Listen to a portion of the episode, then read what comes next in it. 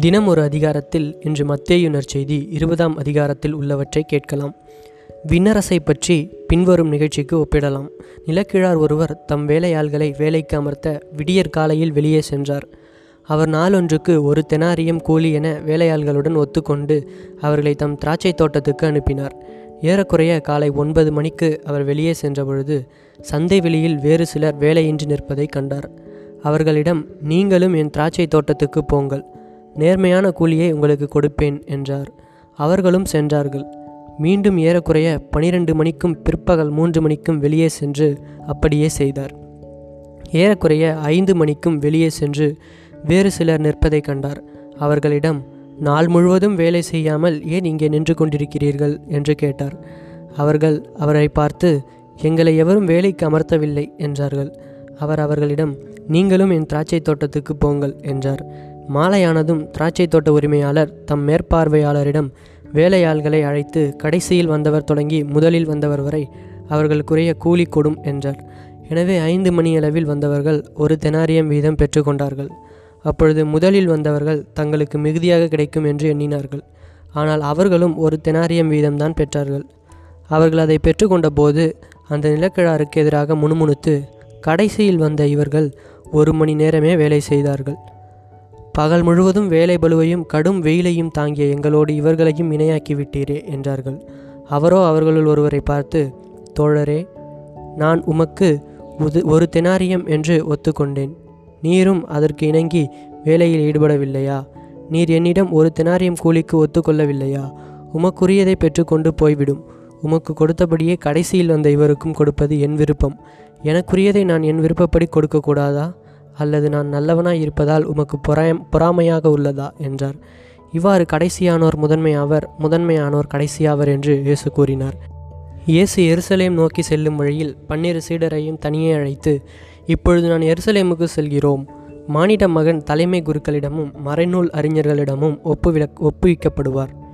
அவர்கள் அவருக்கு மரண தண்டனை விதிப்பார்கள். அவர்கள் அவரை ஏளனம் செய்து சாட்டையால் அடித்து சிலுவையில் அறையும்படி பிற இனத்தவரிடம் ஒப்புவிப்பார்கள். ஆனால் அவர் மூன்றாம் நாள் உயிருடன் எழுப்பப்படுவார் என்று அவர்களிடம் கூறினார். பின்பு செபதேயுவின் மனைவி தம் மக்களோடு ஒரு வேண்டுகோள் விடுக்குமாறு இயேசுவிடம் வந்து பணிந்து நின்றாள். உமக்கு என்ன வேண்டும்? என்று இயேசு அவரிடம் கேட்டார். அவர் நீர் ஆட்சி புரியும் போது என் மக்களாகிய இவர்கள் இவருள் ஒருவன் எனது அரியணையில் வலப்புறமும் இன்னொருவன் இடப்புறமும் அமரச் செய்யும் என்று வேண்டினார். அதற்கு இயேசு நீங்கள் என்ன கேட்கிறீர்கள் என உங்களுக்கு தெரியவில்லை. நான் குடிக்கப் போகும் துன்பக் கிண்ணத்தில் உங்களால் குடிக்க இயலுமா? என்று கேட்டார். அவர்கள் எங்களால் இயலும் என்றார்கள். அவர் அவர்களை நோக்கி ஆம் என் கிண்ணத்தில் நீங்கள் குடிப்பீர்கள். ஆனால் என் வலப்புறத்திலும் இடப்புறத்திலும் அமரும்படி அருளுவதோ எனது செயலல்ல. மாறாக அவ்விடங்களை என் தந்தை யாருக்கு ஏற்பாடு செய்திருக்கிறாரோ அவர்களுக்கே அவை அருளப்படும் என்றார். இதை கேட்டுக்கொண்டிருந்த பத்து பேரும் அச்சகோதரர் இருவர் மீது கோபங்கொண்டனர். இயேசு அவர்களை வரவழைத்து பிற இனத்தவரின் தலைவர்கள் மக்களை அடக்கி ஆளுகிறார்கள். உயர்குடி மக்கள் அவர்கள் மீது தங்கள் அதிகாரத்தை காட்டுகிறார்கள். இதை நீங்கள் அறிவீர்கள். உங்களிடையே அப்படி இருக்கக்கூடாது. உங்களுள் பெரியவராக இருக்க விரும்புகிறவர் உங்கள் தொண்டராக இருக்கட்டும். உங்களுள் முதன்மையானவராக இருக்க விரும்புகிறவர் உங்களுக்கு பணியாளராக இருக்கட்டும்.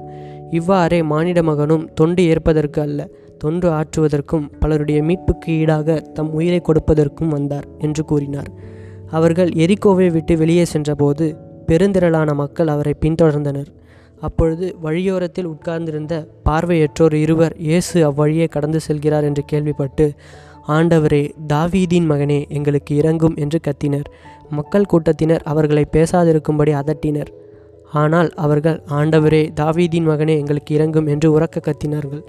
இயேசு நின்று அவர்களை கூப்பிட்டு நான் உங்களுக்கு என்ன செய்ய வேண்டும் என விரும்புகிறீர்கள்? என்று கேட்டார். அதற்கு அவர்கள் ஆண்டவரே எங்களுக்கு கண்களை திறந்தருளும் என்றார்கள். இயேசு பரிவு கொண்டு அவர்களுடைய விழிகளை தொட்டார். உடனே அவர்கள் பார்வை பெற்று அவரை பின்பற்றினார்கள். இதுவரை கேட்ட நிகழ்வுகள் எல்லாம் மத்தேயு நற்செய்தி இருபதாம் அதிகாரத்தில் உள்ளது. இதன் தொடர்ச்சியாக நாளை மத்தேயு நற்செய்தி இருபத்தி ஓராம் அதிகாரத்தில் உள்ளவற்றை கேட்கலாம்.